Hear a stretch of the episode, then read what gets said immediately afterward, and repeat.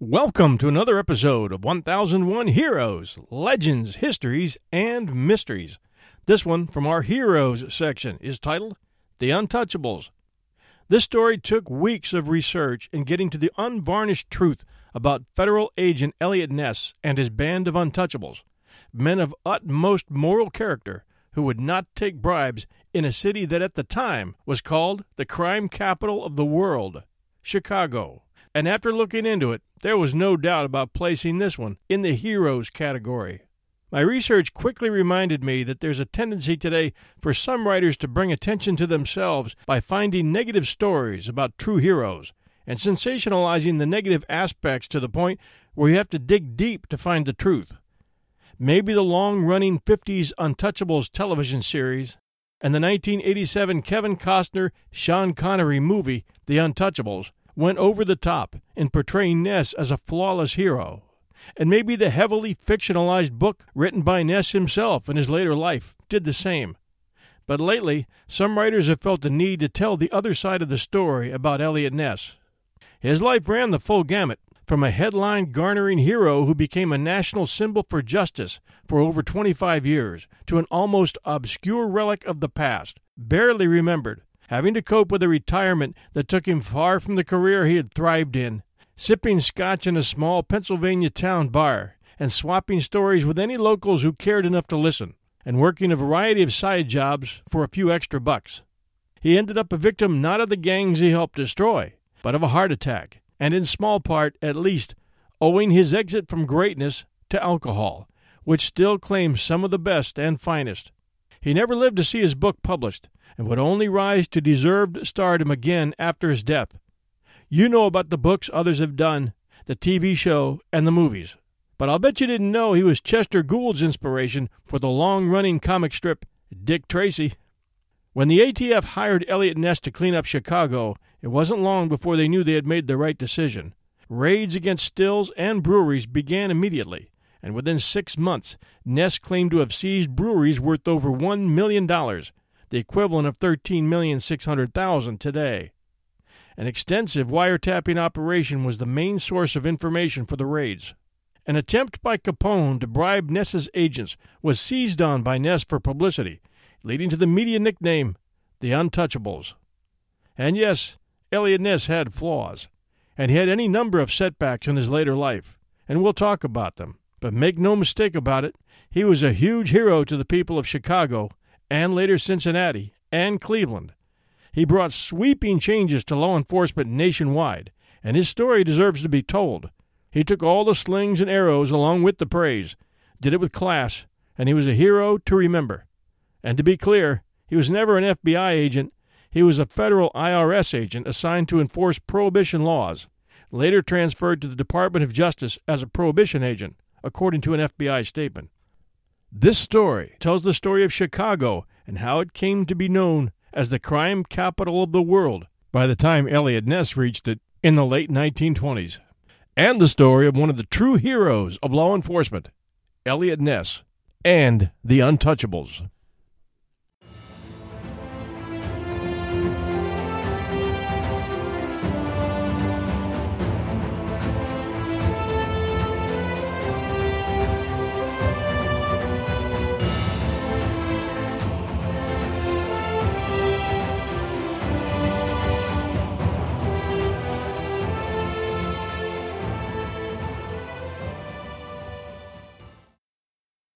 The city of Chicago, that title in town, as Frank Sinatra once put it in a song, is a city with a lot of stories. I can't think of a safer way to say it because when I ask a Chicagoan what Chicago is really like, expecting to get some dirt, they all tell me they love it. They love the nightclubs, the Cubs, the White Sox, the Blackhawks, the music, the old Chicago blues, the traditions, and God knows what else about it, and can't understand why it's always gotten so much bad press. A real head scratcher, they say. And others say that Chicago only turned criminal during Prohibition, but that proposition is way off base. It started long before the bars closed. By 1930, the Depression had taken its toll on Chicago and its people. Bread lines lined the streets. Families starved. Cops were paid, on the average, about $90 a month to put their lives on the line every day. And it was a dangerous town. Some made twice that simply by turning their heads now and then and looking the other way. The police chief made 200 a month. A hired gunman made 400 a month. Al Capone made about $500,000 a month, depending upon the year. Chicago in the 20s and 30s was a 24 hour crime circus. Many cops and politicians were on the take. Later, they would say it wasn't out of greed, it was to keep their families safe. Surrendered SS after the fall of Berlin said basically the same thing. Gangsters in Chicago lived like kings. But sometimes all it takes is one honest man with a lot of courage to start turning things around. And turn they would with a man named Eliot Ness. But to really get an idea of what he accomplished, you need to look at what he was up against. And it was a mountain of no good that had been building for decades. Crime in Chicago didn't start in 1930 or with Prohibition. It already had a pretty good foothold before Eliot Ness got there. Shine, baby. In my back door someday.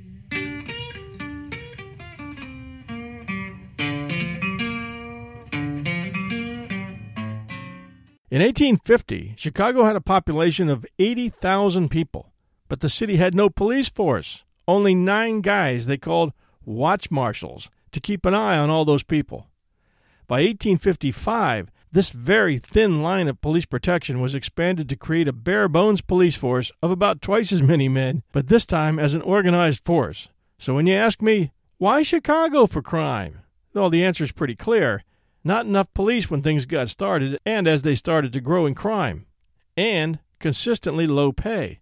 By 1858, there was another and bigger reason for Chicago's high crime. Because Chicago was built over a swamp, mud constantly oozed from beneath the city's wooden streets. It was decided the whole city would be mudjacked 10 feet, and the city would rest on stilts with stones at the base. This actually led to the beginning of the freewheeling crime subculture that overtook Chicago. After the city was raised, criminals in the area began practicing their trades in rooms and tunnels beneath the city, which offered any number of good places to hide. Some of you might remember the 1986 TV special with Geraldo taking a team of photographers underground in Chicago to find Al Capone's buried vaults. A colossal non event, but Rivera's career didn't suffer at all. In fact, the whole event proved that you can sell hype over reality any day if you do it right. The only thing he suffered from that was a sore wrist from signing ladies' underwear all that week with a special Sharpie. English immigrant Roger Plant, who ran a whorehouse in the Chicago netherworld called Under the Willows, became the chief of this 19th century criminal underworld. Roger Plant's resort at the northeast corner of Wells and Monroe was one of the wickedest vice resorts in the country in the 1860s. The police called it the Barracks, but Roger called it Under the Willow because of a lone willow tree on the corner. There were about 60 rooms in the shacks that made up Roger's resort, and in them was practiced virtually every sort of vice and criminality known to man. There was a saloon, three brothels, and dens where young girls were broken in by a dozen men and then sold to bordellos. It was believed that a tunnel ran from the brothel under Wells Street to the vice dens by the Chicago River. This tunnel, which would have been the result of several subterranean rooms that were built when the city raised its level by 14 feet, and the term underground became coined as organized crime activity. You'll find as we progress there are a lot of crime terms that were actually coined in Chicago. There were also crime innovations. One of the tenants here was Sammy Caldwell, a burglar who is said to have been the first to gag and bind his victims with plaster and tape. Another notable from Chicago's early days of crime gave us some famous quotes Irish immigrant Michael McDonald, who ran a four story casino palace in the heart of the city known simply as the store. When an employee asked McDonald how they could ever keep the store filled to turn a profit, knowing that people can usually only be fooled once, McDonald allegedly responded, Don't worry about that. There's a sucker born every minute. McDonald obtained the cooperation of the police force, politicians, and an army of skilled confidence men to run his rigged games. He's often credited for W.C. Fields' favorite line never give a sucker an even break. McDonald's criminal activities predated those of Al Capone and other Chicago gangsters, but it should be noted that he was able to corrupt the police force from a very early date. Then in 1860, Chicago's mayor, John Long John Wentworth, serving two non consecutive two year terms, and apparently running a second time on a pro crime ticket, reduced his police force to only 60 officers. This became an open invitation for criminals everywhere, turning Chicago into a sort of sanctuary city for the underworld. On October 8, 1871, the Great Chicago Fire burned for 36 hours, with much of the city's population losing everything, including 300 lives, and rampant looting ensued, although pickings were slim in those days. The fire destroyed roughly 3.3 square miles of Chicago and left more than 100,000 residents homeless. Many of them likely turned to crime to survive. The fire started at about 9 p.m. on October 8th in or around a small barn belonging to the O'Leary family that bordered the alley behind 137 DeKoven Street. The shed attached to the barn was the first building to be consumed by the fire, but city officials never determined the exact cause of the blaze. There has, however, been much speculation over the years. The most popular tale blames Mrs. O'Leary's cow, who allegedly knocked over a lantern. Others state that a group of men were gambling inside the barn and knocked over a lantern. I tend to go with the story of the gamblers knocking over the lantern, as there were a lot of gamblers, and everybody was looking for ways to dump on the Irish back in those days. And we have this story, which I'll bet you've never heard. Anthony DeBartolo reported evidence in the Chicago Tribune suggesting that Louis M. Cohn may have started the fire during a crap game. According to Cohn, on the night of the fire, he was gambling in the O'Leary's barn with one of their sons and some other neighborhood boys. When Mrs. O'Leary came out to the barn to chase the kids away at around 9 p.m., they knocked over a lantern in their flight, although Cohn states that he paused long enough to scoop up the money. Following his death in 1942, Cohn bequeathed $35,000, which was assigned by his executors to the Medill School of Journalism at Northwestern University. The bequest was given to the school on September 28, 1944, along with his confession. Sounds to me like he was trying to make amends for what he had done. Nevertheless, in 1956, the remaining structures on the original O'Leary property at 558 West DeKoven Street were torn down for construction of the Chicago Fire Academy, a training facility for Chicago firefighters. Getting back to my defense of Mrs. O'Leary, she was the perfect scapegoat. She was a poor Irish Catholic immigrant. During the latter half of the 19th century, anti Irish sentiment was strong throughout the U.S. and in Chicago as well. This was intensified as a result of the growing political power of the city's Irish population. The story was circulated in Chicago even before the flames had died out, and it was noted in the Chicago Tribune's first post fire issue. In 1893, the reporter Michael Ahern retracted the cow and lantern story, admitting it was fabricated. But even his confession was unable to put the legend to rest. Although the O'Learys were never officially charged with starting the fire, the story became so ingrained in local lore that Chicago City Council officially exonerated them and the cow in 1997. Not that the Irish didn't have a part in Chicago crime and politics in the years to come. Not by a long shot, me buckos. Between 1879 and 1929, crime in Chicago was everywhere you looked, and everywhere you didn't want to look. Chicago, sorry, New York, was the place to be and grow if you wanted to make a career out of any vice, and many were trying to do just that. I am going to list some of the more notable events and people that helped to make Chicago what some people think it is today, then bring you to Al Capone and the Roaring Twenties.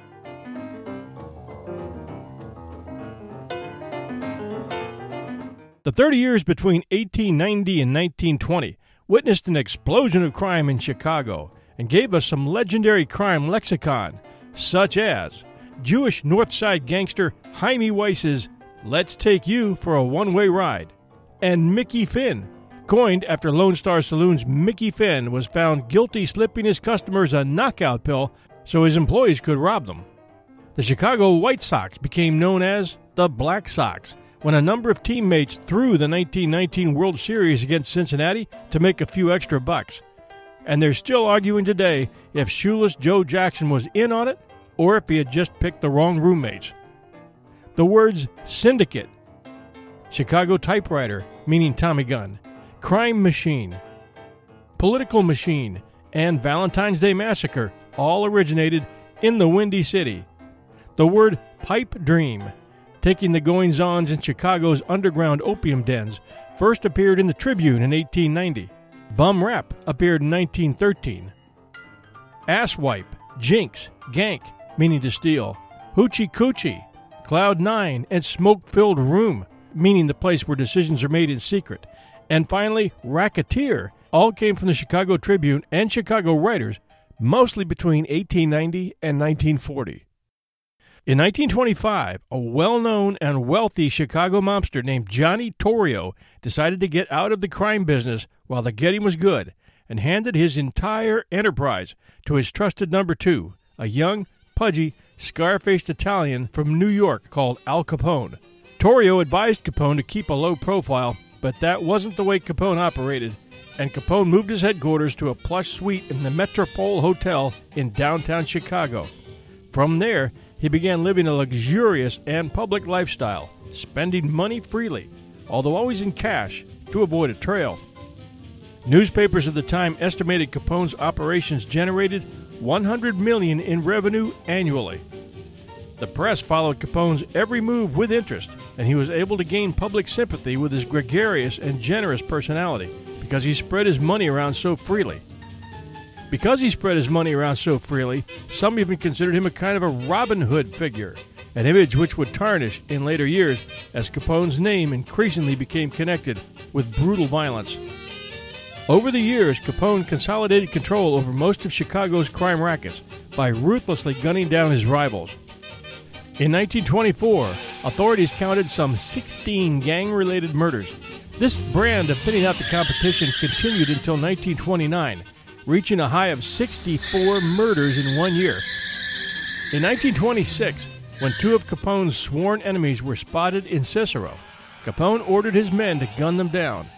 Unbeknownst to Capone, William McSwiggin, known as the hanging prosecutor, who had tried to prosecute Capone for a previous murder, was with the two marked men, and all three were killed. This caused a public outrage, and justice was demanded. The police had no evidence for the murders, so instead they raided Capone's businesses, where they gathered documentation that would later be used to bolster charges against him of income tax evasion. In response, Capone called for a peace conference among the city's criminals, and an agreement was reached to stop the violence. It lasted just two months. By early 1929, Capone dominated the illegal liquor trade in Chicago, but other racketeers vied for a piece of the profitable bootlegging business, and among them was Capone's longtime rival, Bugs Moran. Moran had previously tried to assassinate both Torrio and Capone, and now he was after Capone's top hitman, Machine Gun Jack McGurn. As the story goes, Capone and McGurn decided to kill Moran. Moran was running his bootlegging operations mainly out of his auto garage on the north side of Chicago.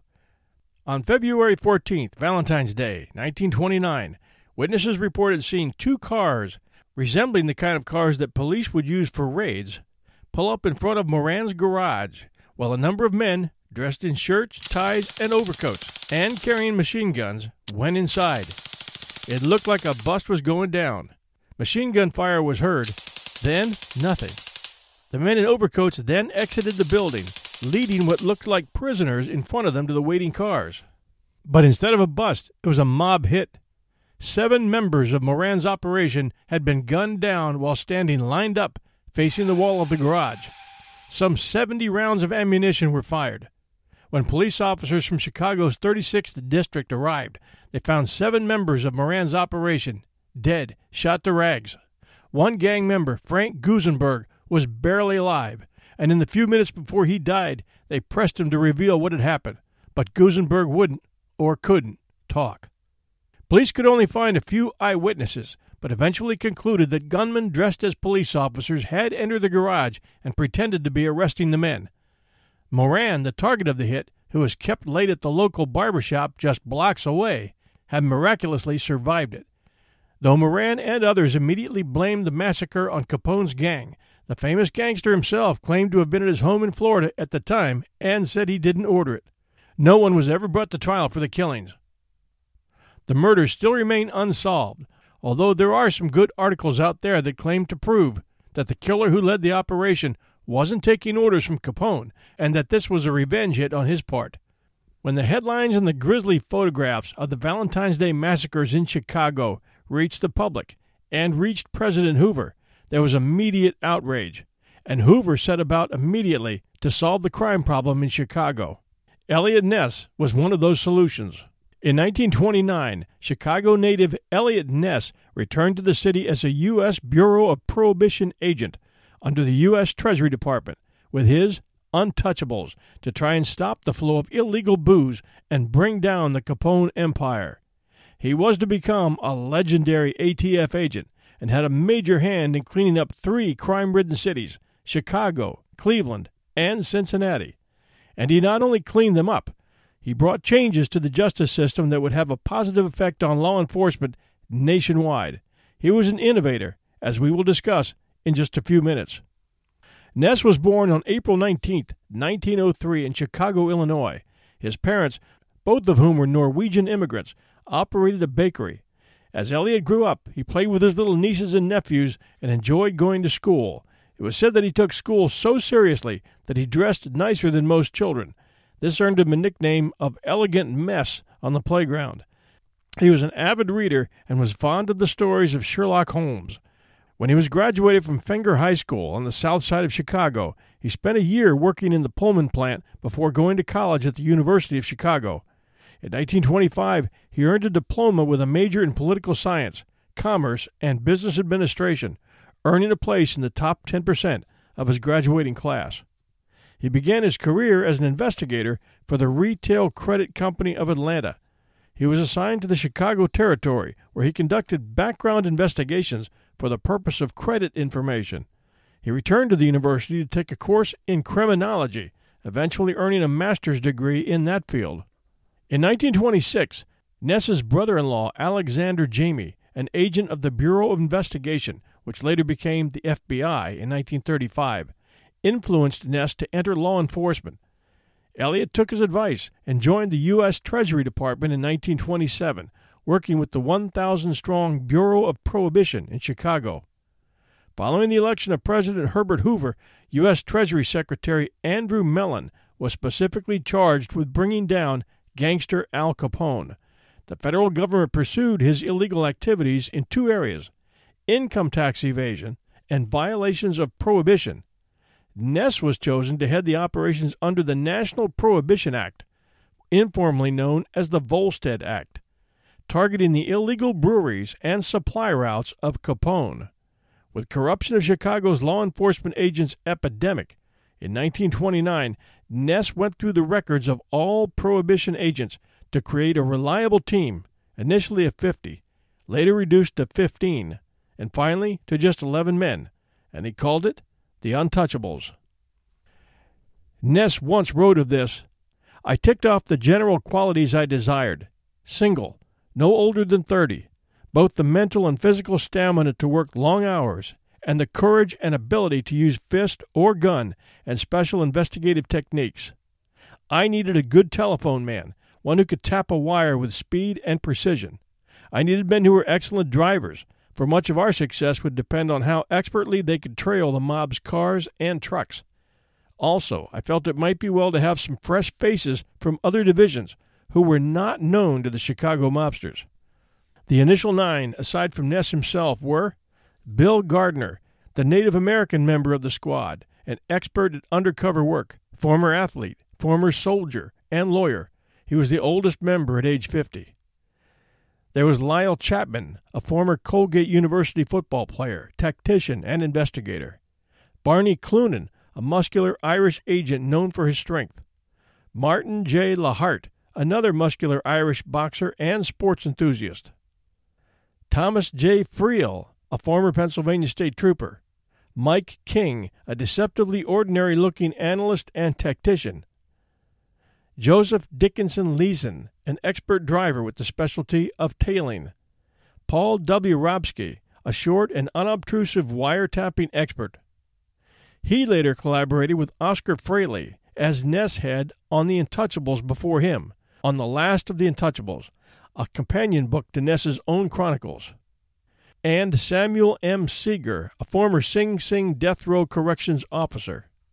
Subsequent members of the team were Jim Seeley, a former private investigator, Al Wallpaper Wolf, who was transferred to Chicago from the Kentucky Hills shortly after the St. Valentine's Day Massacre. Also deserving of mention is Frank Basile, a former convict whom Ness reformed, but who was killed in action. Basile, who was Ness's friend, sometime assistant, and driver, was often present at the brewery raids, even though technically he was not an agent. The job of the Prohibition agents was critical to breaking down organized crime. From the enactment of the Volstead Act, Prohibition agents hunted down bootleggers who were growing enormously powerful and rich by smuggling liquor into the United States, primarily from Canada and Europe. By the time Ness entered the service in 1926, three of Treasury's six law enforcement arms, the Prohibition Unit, the Coast Guard, and Customs, were working together, sharing information, and conducting joint operations against what would be described today as a transnational organized crime threat.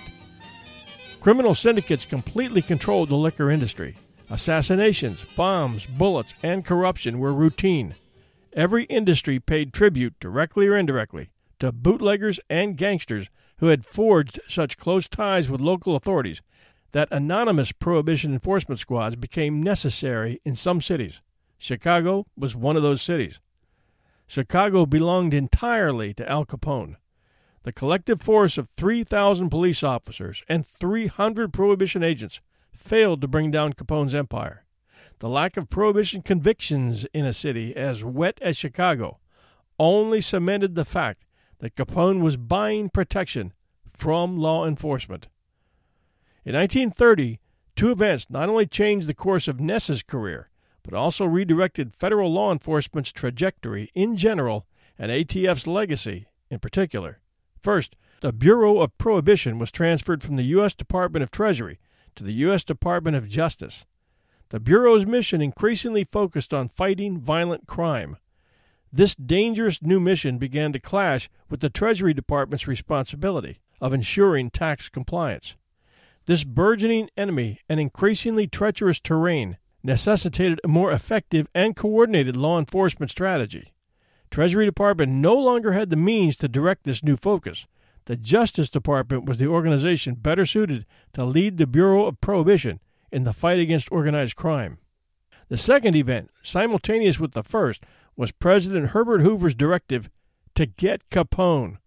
Fed up with Capone's brazen and far reaching arm of power and corruption, Hoover declared war against Capone and his outfit. This presidential declaration set in motion Chicago's U.S. Attorney George E. Q. Johnson's two pronged investigative attack on Capone. One effort led by the Bureau of Prohibition Investigative Division's newly appointed special agent in charge, Eliot Ness, and his team of agents, who were ordered to cripple Capone's operations and gather evidence of Prohibition violations. The other led by lawmen Elmer Irey and Frank Wilson of the Internal Revenue Service, investigated Capone's finances for evidence of money laundering and tax evasion. Raids against illegal stills and breweries began immediately. Within six months, Ness claimed to have seized breweries worth over $1 million. The main source of information for the raids was an extensive wiretapping operation. An attempt by Capone to bribe Ness's agents was seized on by Ness for publicity, leading to the media nickname the Untouchables.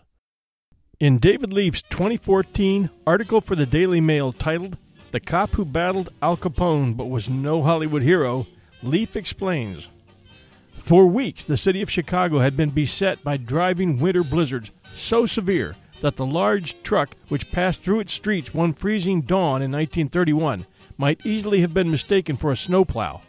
It certainly resembled one, but two clues suggested the huge arrowhead of metal welded to its front had a far more dramatic purpose than simply clearing the roads. One was the long line of black sedan cars which drew up behind it as it reached a disused warehouse in a suburb full of gambling dens and brothels. The other was the identity of the man who rode in the truck's passenger seat and was about to lead this convoy in a terrifying and startlingly dangerous operation. Pulling on the kind of protective leather helmet worn at the time by American football players, Eliot Ness was then an unknown government agent given the seemingly impossible task of bringing down Al Capone, the richest and most notorious mobster in Prohibition America.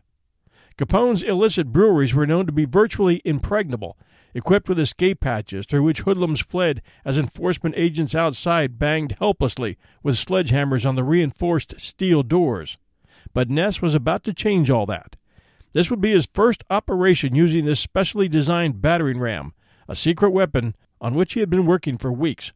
When he gave the order, the driver jammed his foot on the accelerator and they crashed into the building's outer wooden doors, then through the steel shield beyond.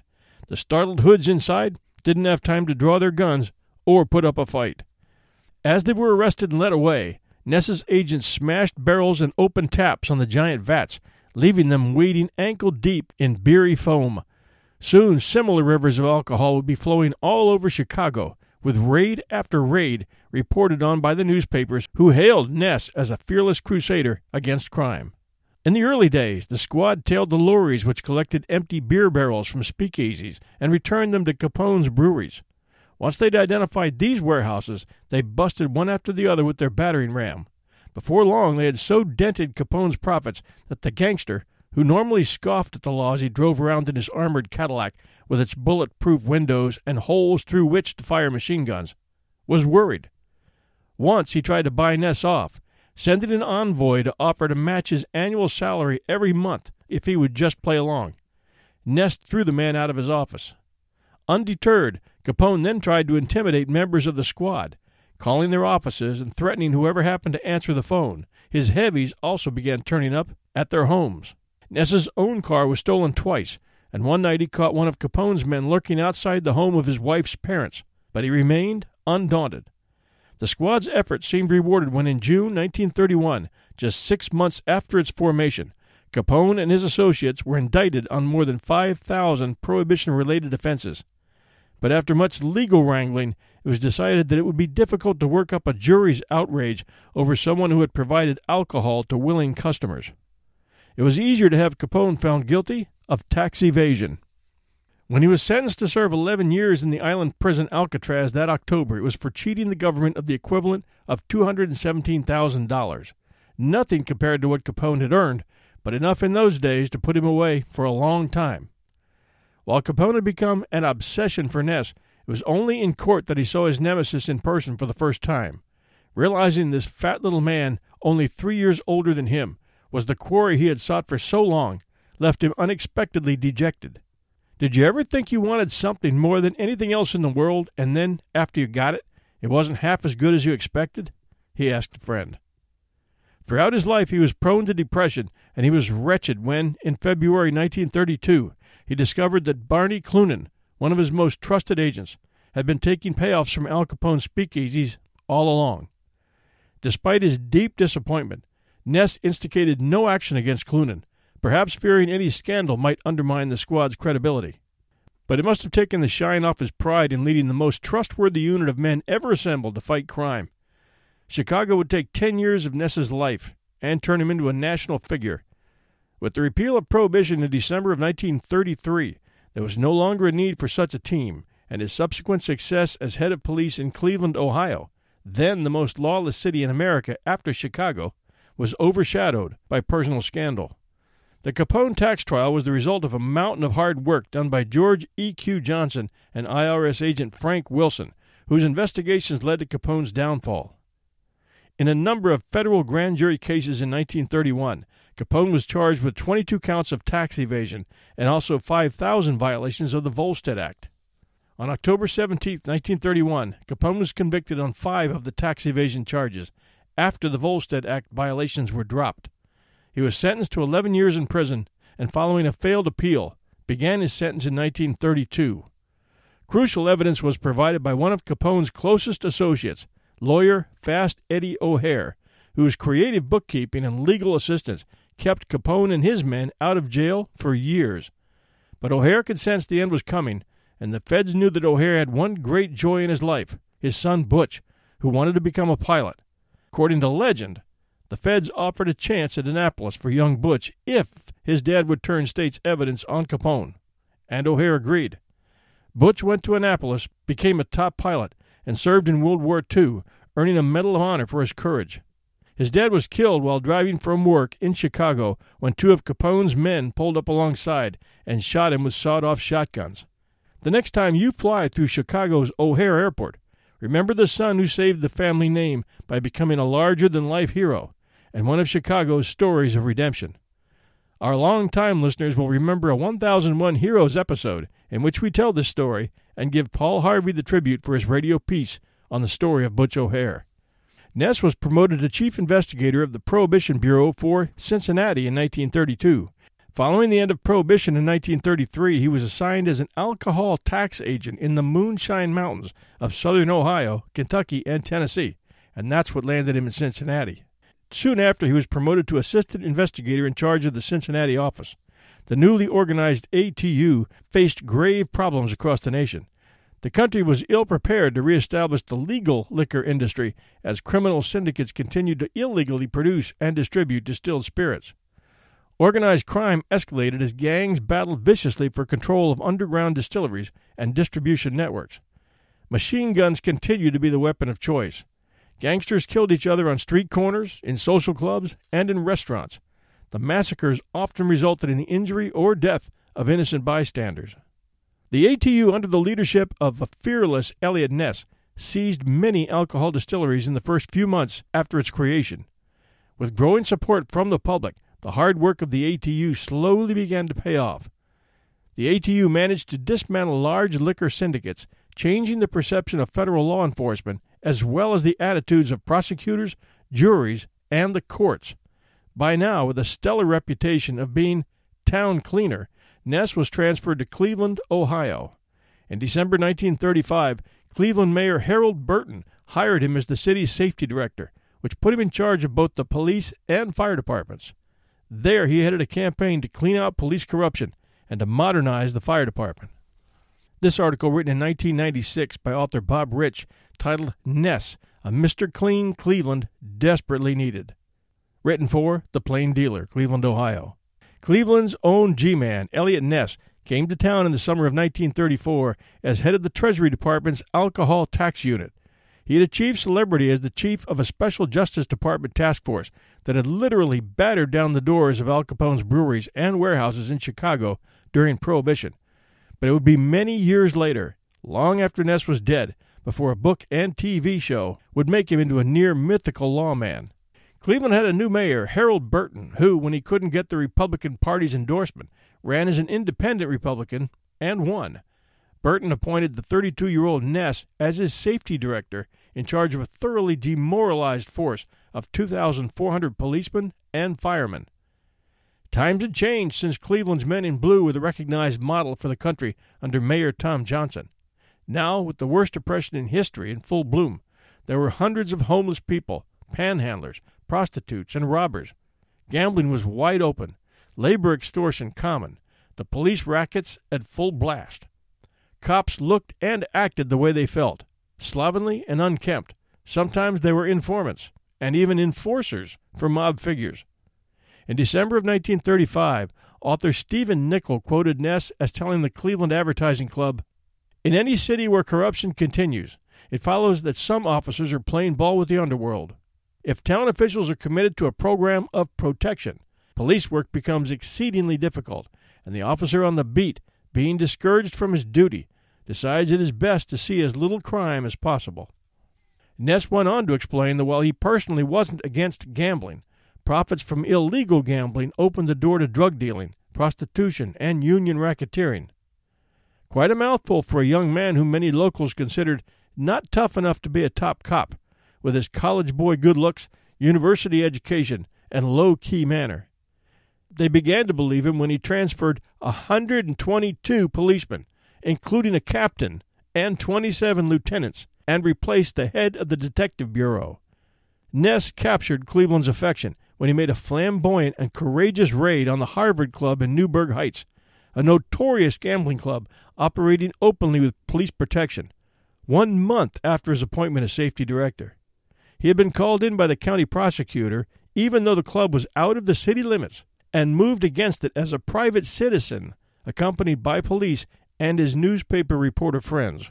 Now, with the city solidly behind him, Ness put together a team of volunteer detectives and police, Cleveland's own group of untouchables, and went after corruption in the police force.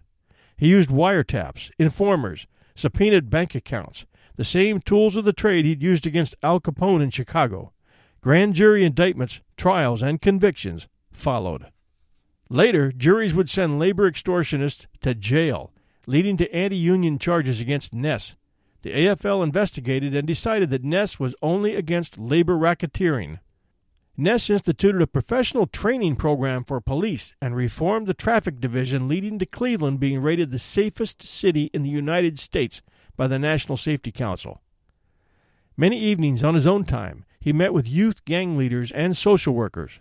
He fought to get city funding of playgrounds and basketball courts for Cleveland's youth. Keep them off the streets and keep them busy. It's much better to spend a lot of time and money keeping them straight than it is to spend even more time and money catching them in the wrong, and then trying to set them straight. As a result of his programs, there was an 80% drop in juvenile delinquency. In 1938, Ness's personal life was completely transformed. While his career began to have some ups and downs, he concentrated heavily on his work, which may have contributed to his divorce that year from his first wife, Edna Staley. He declared war on the mob, and his primary targets included Big Angelo Lonardo, Moe Dalitz, John Angarola, George Angersola, and Charles Polizzi. Ness also overhauled the fire department, arranging for new equipment to replace an aging inventory that included leaky hoses and such antiquities as one hook and ladder so decrepit it could only climb hills in reverse. In battling crime, Ness's early effort at the Harvard Club was repeated with greater success at gambling joints inside the city limits. But in one case involving a surgeon's skill and a madman's terror, Ness failed, perhaps opening the first chinks in his seemingly invincible armor and public persona.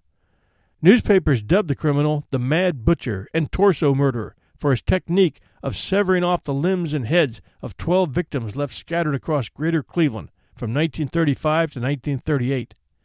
Ness responded with the largest manhunt in Cleveland history, but the killer was never apprehended. One writer, Steven Nickel, author of the 1989 book Torso, believes the old Chicago dazzle just didn't cut it with serial murderers. He didn't know how to handle it. When you take on mobsters, you find out where the alcohol is. You break down the door and you make the bust. But with this, he didn't know how to approach it, Nichols says. In the end, Ness probably did what he could and just came up short, he adds. I know it bothered him, and I know it bothered the public and probably added to the disenchantment and the crumbling of his public image in Cleveland, which is unfair, really, because he did a lot of good for that city. Max Collins, author of four novels about Ness, believes the crime fighter may have actually solved the case, but at a crippling cost to his honor. One popular theory has Ness discovering that the killer was a member of a prominent local family. Lacking sufficient evidence to prosecute the man, Ness supposedly cut a deal in which the suspect was committed to a mental institution for life. Collins says Ness may have been forced into the deal by the same local movers and shakers who funded his undercover anti corruption campaign. When they presented the bill, when Ness had to cover up the identity of the butcher because he came from a well to do family, that would have been a staggering blow to him. As chief of the federal alcohol tax unit for Northern Ohio, Ness had closed an average of one still a day. In Cleveland, Ness started his cleanup with characteristic verve he first slapped five high police department officials in the penitentiary for bribery and graft, then instituted a scientific rookie training school for policemen. Revising the traffic control system, he cut auto accident deaths in half. During Ness's first 18 months on the job, Cleveland's total crimes dropped 25%. When Ness took on the mob and sent two high ranking mob figures to the pen, the papers said Director Ness lifted fear from the hearts of honest men. Cleveland is a better, cleaner, and more wholesome place, a safer place in which to do business. Not only was Ness concerned with the efficiency of the police officers on the street and traffic concerns, he also knew that more modern equipment was needed for the police force. In an article that Ness wrote for the American City magazine, he wrote that centralization and intensive utilization of two way radio, radio telegraph, teletype, and the teletypewriter increases the speed and efficiency of police communications beyond anything believed possible. In the fall of that year, Ness had fallen in love and was ready to marry again. After being single for only 10 months, in October of 1939, he married Evelyn McAndrews, a well liked and a very popular socialite around Cleveland. Evelyn had a career as a fashion artist. After their marriage, they moved into a boathouse in the Clifton Lagoons that was owned by the Stouffer brothers. The third floor had windows on all sides and afforded Evelyn a comfortable place to work on her sketches for the major department stores in Cleveland. They both enjoyed dining and dancing at the popular hotel ballrooms of Cleveland, and they would often stay late. The constant partying and drinking that Ness and Evelyn were enjoying did take its toll early one winter morning when they were returning home from a long night of drinking. Ness's car went into a long skid and hit another car, the driver of which recognized Ness's license plate, and the accident was front page news the next day. This did not bode well with Cleveland's new mayor, Frank Lausche, and Ness had to give up his badge, parting company with Cleveland, and heading for Washington, D.C. In 1942, the government needed a high profile spokesperson to warn recruits about the dangers of venereal disease. Ness agreed to accept the part time position as a consultant to the Federal Social Protection Program. Critics chided Ness for his long absences as he traveled to government offices in New York and Washington, as well as military bases around the country, preaching abstinence and safe sex. Ness became the national director for the Federal Social Protection Program. When the war ended in 1945, he became chairman of the board for the Diebold Safe and Lock Company in Canton, Ohio. He also formed an import export business with his friend Dan Tyler Moore Jr., former director of the Securities and Exchange Commission. His travels almost paralleled those of his wife because Evelyn was equally busy traveling to Washington and New York to meet with her publishers. But the distance between them grew to be too much, and they were quietly divorced on November 17, 1945. In 1955, when traveling to New York City, Ness became acquainted with Oscar Fraley, a sports writer who took an interest in the stories of Ness's days in Chicago. Fraley persuaded Ness to work with him on an account of his experiences battling Chicago's bootleggers. The Western Reserve Historical Society Library in Cleveland has the 21 page, double spaced memoirs that Eliot Ness typed and sent to Oscar Fraley. When Ness saw the galley edition of the book, his pride wouldn't agree to the text Fraley had submitted. Ness signed off on all rights to the book, thinking that it wouldn't be the success that Fraley thought it would. In a telephone conversation with the author in 1998, an aging Fraley said he knew the book would be a bestseller. When asked why he went ahead with the book, knowing Ness didn't approve, he said, Tough. I knew it would be a success, and if he didn't like it, he could sign off on it. And he did. On May 16, 1957, at 5:15 p.m., Eliot Ness died in his home in Coudersport, PA, from a heart attack. His estate showed over 8,000 in debt. Ness never knew how popular his story would become and that Desilu Productions would buy the rights to air the TV series that starred Robert Stack in the lead role. His widow and third wife, Elizabeth, could only afford to have Eliot cremated and brought back to Cleveland where she lived in Cleveland Heights. A memorial service was held for him at the Church of the Covenant on Euclid Avenue. His ashes were kept by his son, Robert, who was only 10 years old when Eliot died. Later books and biographies would portray Ness as a flawed hero and reveal more sordid details of his marriages and his failures, which we have left out here, while still managing, I believe, to paint a fair picture of a man whose courage cleaned up three very tough cities and provided inspiration for young men who wanted to get into law enforcement when they grew older. Thanks for joining us at 1001 Heroes, Legends, Histories, and Mysteries. Thanks for listening, and if you haven't tried our sister show, 1001 Classic Short Stories and Tales, it's at iTunes and all the others. We placed the link up in the show notes for you.